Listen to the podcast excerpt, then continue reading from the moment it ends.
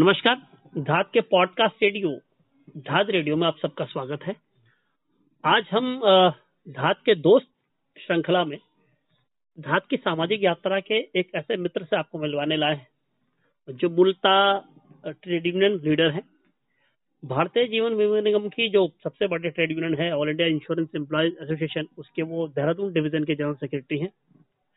इसके अलावा उनकी जो पूरी यात्रा है, वो रंग कर्म के साथ और तमाम तरह की सामाजिक गतिविधियों में एक मज़बूत शिरकत के साथ हिमाचल से प्रारंभ होती है।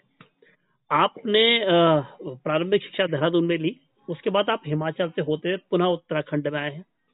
और उत्तराखंड में आने के बाद ये धात की यात्रा के सहभागी बने। आपका नाम नंदलाल शर्मा है। नंदलाल शर्मा जी, आपको नमस्कार। नमस्कार जी। शर्मा जी हमारे ये बातचीत है ये मूलता धात के संदर्भ में तो इसलिए पहला सवाल हमारा यह है कि आपने धात के साथ पहली शिरकत कौन सी की और आपने धात के बारे में पहला कब सुना? पहले धात को बहुत सारी शुभकामनाएँ मेरी तरफ़ से। बहुत अच्छा काम कर रही है।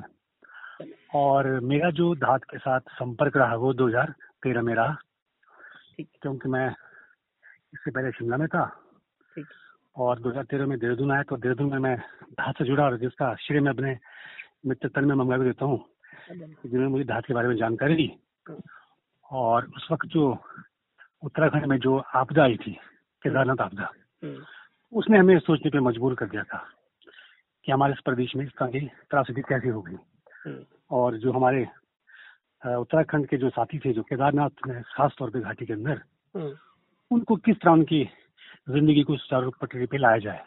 हम्म। तो इसी बीच मेरे दरमियान मेरे मित्र जो तन्मय हैं हम्म। उनसे वार्तालाप उन्होंने हमें काफ़ी मोटिवेट किया और धात संपर्क के माध्यम से हमने केदारनाथ आपदा में जो कुछ भी हम ट्रेड यूनियन के माध्यम से अपने साथियों के सहयोग से कर सकते थे वो हमने इकट्ठे एक शुरुआत की। कुछ खाद्यान्न के पैकेट के माध्यम से यात्रा शुरू हुई। मैं खुद व्यक्तिगत तौर पे गुप्तकाश तक गया था उन दिनों और बड़ी ही रोमांचकारी वो यात्रा थी। बहुत से लोगों से मिले जो वाकई में बहुत आ, उस विपदायक घड़ी में बहुत मायूस थे तो जिस तरह से हमारा सामान से लदा ट्रक उनके लोगों के बीच से गुजरा हम्म। एक आशा किरण और एक सहानुभूति उनकी हम पर दिखी तो निश्चित तौर पे वो बड़ा यादगार पल था मेरे जीवन में हम्म। कि मैं भी ऐसे आपदाग्रस्त लोगों के बीच एक उम्मीद की किरण के बन के माध्यम बना हूँ और तब से आज तक लगातार जो भी हमसे धात के माध्यम से हम जब भी चाहे वो कहीं कार्यक्रम धात के माध्यम से होते हैं हम शिरकत कर रहे हैं। नंदलाल भाई मैं आपको आपके बात में एक बात ऐड करना चाहूँगा कि जब केदारनाथ आपदा आई और चूँकि मैं खुद भारतीय जीवन निगम के मैं कार्यरत हूँ तो जब आपदा आई तो हम लोगों ने इसकी योजना बनाई कि जो जो सामान देंगे वो उसका फॉर्मेट ये हुआ कि साढ़े सात सौ रुपए का एक पैकेट दिया जाएगा। और मुझे याद है कि हम लोग और आप लोग धरने में बैठे थे कचहरी में और उस वक्त हम लोगों ने हमारे जो आ, हमारे यूनियन के जोनल लीडर हैं संजीव शर्मा से बात करी थी। तो उन्होंने तत्काल जो सबसे पहली खेप हमारी दो सौ बैग की यानी कि डेढ़ लाख रुपए की सामग्री का बैग थी वो All India Insurance Employees Association की तरफ़ से दी गई थी। तो वहाँ से वो राहत की पहली जो खेप थी वो हुई। और आप जिस यात्रा का विवरण कर रहे हैं वो एक जुलाई 2013 की यात्रा है। वो हमारे एसोसिएशन का स्थापना दिवस था। आप मैं रविंद्र रायू और कुछ और मित्र गए थे एक गाड़ी में और वो एक बहुत कष्टदायक और बहुत तकलीफदायक यात्रा भी थी क्योंकि बहुत ज़्यादा समय लगा था। तो इस पूरी यात्रा का आधार और इस पूरी आपदा वाले का आधार बनने के लिए आपका आभार क्योंकि सच बात यह है कि इस पूरे राहत सामग्री को जो आधार भूमि दी थी वो आप लोगों ने उपलब्ध कराई। एल ने एक पूरा हमको एक हॉल दिया जहाँ से पूरे देश के लोग इस जगह राहत सामग्री रख पाए और जिसको हम चैनलाइज करके अंदर भेज पाए। तो ये बात मैंने आपकी बात में ऐड करी। खैर तो ये तो रही यात्रा एक एक ट्रेड यूनियन के सामाजिक कर्म की यात्रा।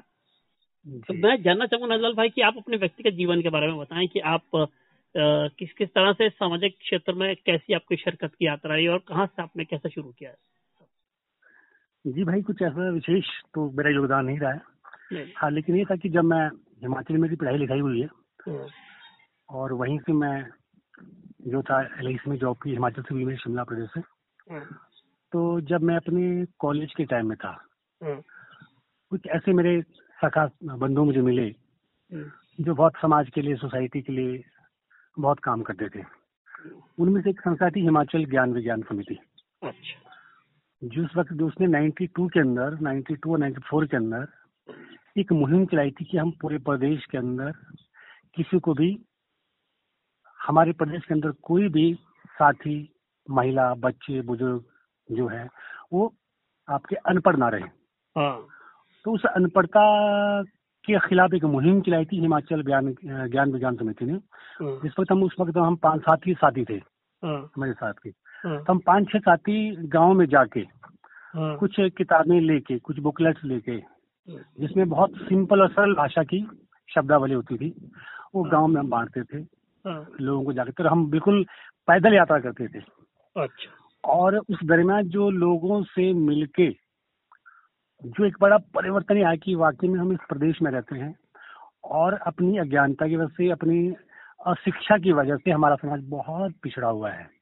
हम्म, और कुछ तो मजबूरियाँ थी कि कुछ बच्चे पढ़ने इसलिए नहीं जाते थे कि घर में कोई सपोर्ट था नहीं कोई इकोनॉमिकली कोई सपोर्ट नहीं थी। हाँ, तो बहुत से बच्चे इस ढंग से जो थे वो अनपढ़ रह जाते थे। हाँ, तो हमने उनके बीच महिलाओं हिमाचल का जो बेसिकली कारोबार है वो कृषि प्रधान है। अच्छा, और महिलाएँ वहाँ जो है अक्सर वो खेतों में काम करती थी बगीचों में काम करती थी। हम्म, तो हमने उनको पहले हमने मोटिवेट किया क्योंकि हम हमारा ये मानना था कि अगर किसी परिवार की कोई स्त्री अगर पढ़ जाती है तो उसका परिवार पे असर पड़ेगा। तो उसमें ये बहुत खट्टी मीठी यादें रही। पैदल हमारा चलना होता था पचास पचास किलोमीटर पच्चीस पच्चीस किलोमीटर। किसने पानी पिला तो पी लिया कहीं बार पानी भी नसीब होता था। चाय भी नसीब नहीं थी। तो हमने फिर यही लिया कि हमने कुछ गुड़ और चने अपने झोले में डाल दिया करते थे। अच्छा। कि जब भी कभी हमें भूख लगे तो हम उसे अपना अपना पेट भर लेते थे। तो लोगों के बीच गए संपर्क बनाया और इस बात की मुझे खुशी है कि हिमाचल प्रदेश में उस मूवमेंट में बहुत से लोग जुड़े और एक बहुत बड़ा आंदोलन बना और आज की तारीख में बहुत शानदार वहाँ पे कार्य ज्ञान विज्ञान के माध्यम से हो रहा है। तो एक अच्छी पहल एक लोगों से रूबरू से मिलने का मौका मिला हमें इस माध्यम से मिला और ऐसे फिर हम धीरे धीरे कई सामाजिक उद्देश्यों से जुड़ते गए जो बहुत से लोग जैसे कि जो हमारे ये जो देश के अंदर जो व्यापक गरीबी है भरपेट खाना नहीं मिल रहा है कुपोषण शिकार बच्चे हो रहे हैं तो उसके खिलाफ भी हमें एक मौका मिला कुछ साथियों के साथ मिलकर हमने ऐसे कैंप लगाए जो भी सहायता हम दे सकते थे घर में राशन पानी अनाज के माध्यम से हमने वो कोशिश की ऐसे हमने जुड़ते गए तो एक ये ताना बाना हमारे जीवन का रहा। हम्म, साथ ही साथ कुछ रंगमंच से मेरा एक ताल्लुकात रहा है। तो जिसने मुझे जीना भी सिखाया कि अच्छे इंसान एक इंसान होना मेरे ख्याल रंगमंच के माध्यम से मैं इंसान बना हूँ। अच्छा। कि रंगमंच पे अगर नहीं हो तो शायद मैं इतनी जल्दी मेरे अंदर संवेदनाएँ नहीं होती ना लोगों को मैं समझ पाता कि गरीबी क्या है अमीरी क्या है भेदभाव क्या है महिला और पुरुष का आपस का रिश्ता क्या है। तो कहीं ना कहीं ये एक रंगमंच की बड़ी देन है कि इसने मुझे इंसानियत सिखाई। उससे भी बहुत बड़ा नाता रहा। बहुत हमने कार्यक्रम किए। मैं नाइन्टी फोर के अंदर हमारा एक जत्था निकला था समता जत्था निकला था जिसमें हिमाचल उत्तर प्रदेश के लोग इकट्ठे थे।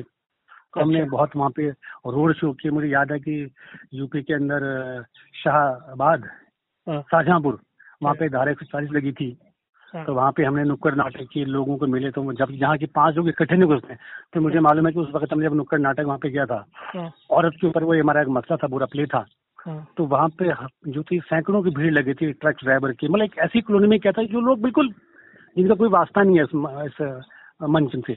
अच्छा, लेकिन वो जब उन लोगों ने जब मैंने अपनी प्रस्तुति की तो हाँ। जड़वत खड़े रहे और बहुत हमें सपोर्ट सहयोग किया। हाँ, तो अच्छे एक्सपीरियंस रहे इन तमाम हिमाचल में और यूपी में जाते हम गए। तो कहीं ना कहीं रंगमंच ने भी मुझे आगे बढ़ने का मौका दिया और मेरी समझ को और पुख्ता और मज़बूत किया कि मुझे भी आम जनमानस के खिलाफ कुछ योगदान देना चाहिए। आ, मुझे नंदलाल भाई आपकी एक बात बहुत याद आती है। मैं अक्सर अपने मित्रों से कहता हूँ कि जब हम लोग केदारनाथ आपदा का सामान इकट्ठा कर रहे थे तो जब नीचे का हॉल था और आप मुझे रास्ते में मिले उन दिनों नया नया परिचय हुआ था आप देहरादून में आए थे। आपने मुझे बोला कि यार कोशिश ऐसा करो कि कोई एक भी इंसान भूखा न रहने पाए। और ऐसे यूँ तो इस बात को बहुत सारे लोग कहते हैं पर चूँकि आपने जिस भाव से कहा उसने मुझे कहीं गहरे में छुआ। और। क्योंकि अमून जिस, जिसने सामाजिक जीवन जिया हो उसके भाव में ही वो सच्चाई आ पाती है कि वो सच में कोई उनके लिए चिंतित नज़र आता है जिनके लिए वो काम कर रहा है।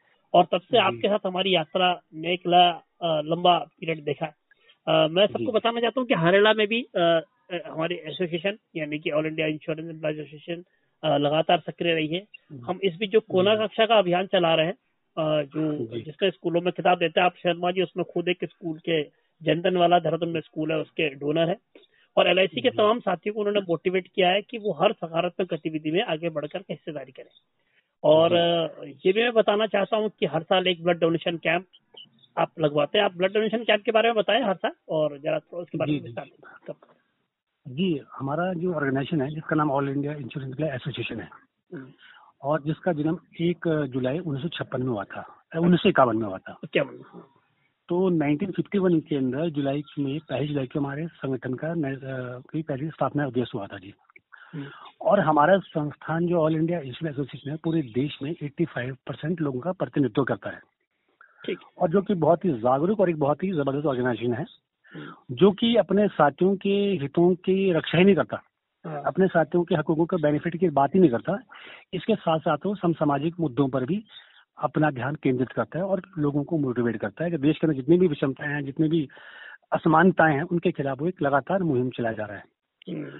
तो हम उस स्थापना दिवस को बहुत यादगार के रूप में मनाते हैं हाँ। पहली जुलाई को। हाँ। तो उसमें हमने कुछ इस तरह के कार्यक्रम के हमने स्थापना दिवस को मात्र एक औपचारिकता ना निभाते हुए कुछ ऐसे कंस्ट्रक्टिव कार्य किया जाए जो लोगों के लिए फ्रूटफुल रहे लोगों के लिए यादगार रहे लोगों के काम आए। तो उसमें हमने बहुत सारे मेडिकल कैंप भी लगाए और इसमें हमने ये ब्लड डोनेशन कैंप भी लगाया और ब्लड डोनेशन कैंप हमने बहुत अच्छे से हम इसको निभा रहे हैं। लगभग हमारी जो नंबर ऑफ़ डोनर है उसमें इजाफा हो रहा है मुझे याद है कि जब हमने 2012-13 में जब इससे मैं आया था लगाया था तो हमारे पास मात्र 20 22 15 20 डोनर होते थे हाँ। लेकिन इस बार खुशी की लास्ट ईयर हमारे कम से कम 70 डोनर जुड़े हैं हाँ। और लोगों में उत्साह और लोग तैयारी करते हैं कि नहीं हमें पहली जुलाई को ऑल हाँ। इंडिया के स्थापना दिवस पर ब्लड डोनेट भी करना है जो कि हम आईएमए को देते हैं और आईएमए भी हमारे एल का बहुत ख्याल रखता है और इस तरह से एक हमारी आपस का एक, एक समझदारी डेवलप हुई है कि हम इस मुद्दे को कंस्ट्रक्टिव कार्य करें। हमने साथ साथ ही हमें जो है पूरे अपने उस दिन हम साथ साथ में पूरी ब्रांचेस के अंदर हमारा ये रहता है कि जहाँ पे हम ब्लड डोनेशन कर पाए तो अच्छी बात नहीं कर पाए तो कुछ ऐसा प्लांटेशन का भी लगाएँ। एक पौधा लगाएँ या लोगों को पौधे के बारे में कुछ जानकारी दें। हाँ। ऐसे हम एक छोटे मोटे सामाजिक कार्य कर रहे हैं। मैं एक बात और बताना चाहूँगा नंदलाल भाई के बीच में ऐड करते हुए क्योंकि अमूमन क्या होता है कि ट्रेड यूनियंस को लेकर के यूनियंस को लेकर एक नकारात्मक धारणा समाज में एक बड़े सेक्शन में एग्जिस्ट करती है। वो लोग सोचते हैं कि ट्रेड यूनियन एक तरह की नकारात्मकता का है वो विरोध करते हैं केवल वो आ, मतलब विरोध प्रदर्शन अपनी तनख्वाहों के लिए केवल अपने सेल्फ सेंटर्ड समाज को बना रहे हैं। लेकिन जैसे आपने बताया कि आपके एसोसिएशन ब्लड डोनेशन से लेकर के हर उस सामाजिक गतिविधि की हिस्सेदार है। मैं तो धात की तरफ़ से बताना चाहूँगा कि 2013 के बाद से धात के जो भी सामाजिक अभियान हुए हैं उनमें हमारे ये ऑल इंडिया इंश्योरेंस एम्प्लॉइजेशन अग्रणी रहा है हर अभियान में सबसे आगे। राहत कार्य से लेकर के जो बच्चों की शिक्षा का अभियान है उसमें तो विशेष रूप से सौ से लेकर डेढ़ सौ कर्मचारी जिसमें आगरा डिवीज़न तक के लोग आज भी हमको पैसा भेजते हैं। और जिनसे हम बच्चों की शिक्षा के लिए सपोर्ट करते हैं। और साथ ही कोना शिक्षा का इनफैक्ट हम लोगों ने हरियाणा में आ, अपने एसोसिएशन को सम्मानित भी किया इस बात के लिए कि उन्होंने हर वर्ष हरेला में आ, अपने स्तर पर जो भी होता है वो संभव प्रयास करने की कोशिश की है। तो आप एक उदाहरण है शर्मा जी मुझे लगता है कि ट्रेड यूनियंस को कंस्ट्रक्टिव चीज़ों में आगे बढ़ करके आना चाहिए और उस धारणा को तोड़ने की पूरी कोशिश करनी चाहिए। जी। जी जी जिसकी क्या आपने की है। और मैं जाते जाते आपसे क्योंकि आप अच्छे शेयर सुनाते हैं अक्सर हमारी कॉन्फ्रेंस में मैं चाहूँगा कोई अच्छे शेयर आप सुनाए जो आज का दौर बड़ा चुनौतीपूर्ण दौर है। कोरोना ने एक बड़ा संकट खड़ा किया है। मानवता पे संकट है मुझे लगता है धर्म जाति से ऊपर। तो उस संकट को लेकर आप दो लाइन ज़रूर सुनाए देखिए सबसे बड़ी बात यह है कि इस वक्त हम वाकई बड़ी विषम परिस्थितियों में जी रहे हैं। और इस वक्त जो हालात हैं वो बड़े सही से नहीं है देश के लिए। हम्म। और मुझे मुझे उम्मीद है कि मेरे आज मैं पहली बार ये महसूस कर रहा हूँ हाँ। कि वाकई में मुझे लगता है कि समय ठहर गया है हाँ। वक्त ठहर गया है। क्योंकि हम घरों के अंदर ही हैं। हाँ। परंतु इस विषम परिस्थिति में मुझे मालूम है कि हम निकलेंगे और बहुत अच्छे से निकलेंगे। तो मैं तो यही कहना चाहूँगा इस देश में कि जो ये विपदाई घड़ी है अपना धीरे और संयम बनाए रखें। धीरे और संयम बनाए रखें। जो हमारी रूटीन की जो हमारी कार्य प्रणाली में है उसमें थोड़ा ब्रेक लेना है और जो हमारी सरकार हमसे जिस वक्त का अनुरोध कर रही है उसको एक सोशल डिस्टेंस के माध्यम से उसको दूर करें। और ये हमारे लिए कारगर है। और अन्यथा हम किसी और चीज़ में उलझें। आजकल मैं देख रहा हूँ कि मीडिया के अंदर बड़ा प्रचार प्रसार हो रहा है बड़ी अनर्गल बातें उभर कर आ रही हैं। जो सही नहीं है? एक बीमारी है एक लक्षण है एक आपदा है इसको हम आपदा के रूप में लें इसको हम किसी व्यक्ति विशेष धर्म जाति संप्रदाय से ना जोड़ें। तो मेरा इतना कहना है कि हम इस घड़ी में कि माना कि हम सारे गुल को गुलजार न कर सके पर कुछ खार कम कर गए गुजरे जहाँ से हम। तो कुछ कांटे राह में अगर पड़े तो उनको भी आप चुनिए मैं भी चुनूँ तो ताकि रास्ता हमारा साफ़ हो और जब रास्ता साफ़ हो तो हम आराम से अपनी मंजिल तक पहुँच पाए। यही मेरा आपसे कहना था। अच्छा मजदूर एक आखिरी सवाल के साथ खत्म करूँगा कि मजदूर संकट मजदूरों के अप्रवासी मजदूरों का जो असंगठित क्षेत्र के मजदूर है उनके लिए एक बड़ा संकट खड़ा होने वाला है। क्योंकि हम और आप जो ऑर्गेनाइज सेक्टर के कर्मचारी है उनके लिए तो फिर भी एक आश्वासन है लेकिन जो असंगठित क्षेत्र का मजदूर है उसके लिए एक बड़े प्रयास की ज़रूरत है। तो आप इस दिशा में भी कुछ सोच रहे हैं? क्या आप लोगों ने सोचा इस बाबत कुछ करने का? बिल्कुल। देखिए आप जो बात करें कि एक जो है अप्रवासी और जो मजदूर है उनका मसला खड़ा हो गया है। मतलब खड़ा हो रहा है नहीं खड़ा हो गया है। मुझे मालूम है कि मेरे जो रोज़मर्रा के जिन मजदूर मेरा संपर्क था और जिनको मैं पर्ची जानू चाहे वो बिजली का था चाहे प्लम्बर का था चाहे वो दिहाड़ी का मजदूर हो चाहे वो राजमिस्त्री काम होता था वो आज बहुत मायूस हैं और बड़े मतलब मायूस हैं बहुत ज़्यादा बहुत कष्ट में हूँ क्योंकि उनका रोज का कारोबार उनसे छिन गया है हाँ। जो मेरे मुझे मालूम है कि जो मेरी सड़क पे बाहर सब्ज़ी का ठेला लगा के चाय का ठेला लगा के पान बीड़ी माछ ठेला लगाता था वो आज इस कोरोना की वायरस की वजह से इस लॉकडाउन की वजह से उसका धंधा चौपट हो गया। और जहाँ तक सरकार की पॉलिसीज़ का बात है जनधन योजना के माध्यम से जो पैसा खाते में डाल रहे हैं जो आ रहे हैं जो डाटा में मिल रहा है मुझे मालूम है कि जिनसे मैं परिचित हूँ उनके ना जनधन खाते भी नहीं है वो रोज कमाते हैं रोज खाते हैं हम्म। तो ऐसी परिस्थिति में वो बहुत ही बड़ी दयनीय स्थिति उनकी हो गई है हम्म। आप पर हम तो एक सामाजिक दायरे में बने पड़े हमारे एक अच्छे रोज़गार है नौकरी है पैसा है तो हमारा एक गुजारा चल रहा है हम्म। लेकिन जो वाक्य में ये जो साथी हैं जो सड़क पे ठेला लगाते हैं और रोज कमाते हैं और रोज खाते हैं उनकी बहुत चिंता का ही कारण है जिससे मेरा मन बड़ा दुखी है व्याकुल है।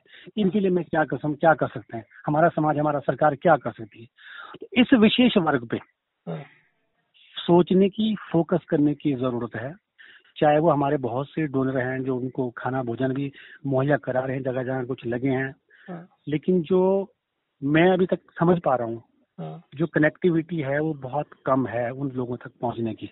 हाँ। क्योंकि तुम लोगों तक निकल नहीं पा रहे हैं सरकार ने मना कर रखा है हम्म। ना बराबर बस्ती में जा सकते हैं और अगर किसी के माध्यम से जाए भी तो वो पता नहीं लग रहा है कि ऑथेंटिक क्या है तो इसमें मेरा तो एक निवेदन है हाँ। जैसे हम ये पहले तो हम ये अपने अपने परवरदिगार से दुआ करें कि जल्दी जल्दी ये लॉकडाउन जो खत्म हुआ रोज़मर्रा की ज़िंदगी में थोड़ा सा आगे बढ़े हाँ। तो उनको आइडेंटिफाई किया जाए उन लोगों को विशेषकर जिनका रोज कमाने की है उनकी मदद की जाए और उसमें हम भी चाहेंगे मैं अपने संगठन से भी लगातार मदद की गुहार कर रहा हूँ और मुझे उम्मीद है कि मेरा डीडीओ भी पूरा समर्थन करके पूरा साथ सहयोग देगा। तो जैसे ये लॉकडाउन कुछ हल्का होता है हाँ। तो हम स्पेशली उन्हीं मजदूरों को जिनको इक्कीस दिनों में जो भारी नुकसान हुआ उनको रोजी रोटी का जो संकट आया उनके बच्चों पे परिवार पे उसमें हम कुछ उनकी मदद करें इस पर हमें विचार करना है। बिल्कुल ठीक बिल्कुल ठीक। नंदल भाई आपने एक संवेदनशील व्यक्ति होने के साथ साथ एक मजदूर यूनियन के पदाधिकारी हैं। और आपने एक अच्छी दुनिया के लिए एक अच्छे इंसान होने की ज़रूरत पर अपनी बात रखी। आप इस बातचीत में हमारे साथ आए। हमें फक्र है कि आप जैसे हमारे मित्र हैं धात के और जो इस या सामाजिक यात्रा को निरंतर ताकत दे रहे आप इस वार्ता में जुड़ने के लिए नंदल भाई धन्यवाद। आपसे ज़रूर और जल्दी अगले चरण की बातचीत करेंगे। जी जी धन्यवाद। नमस्कार।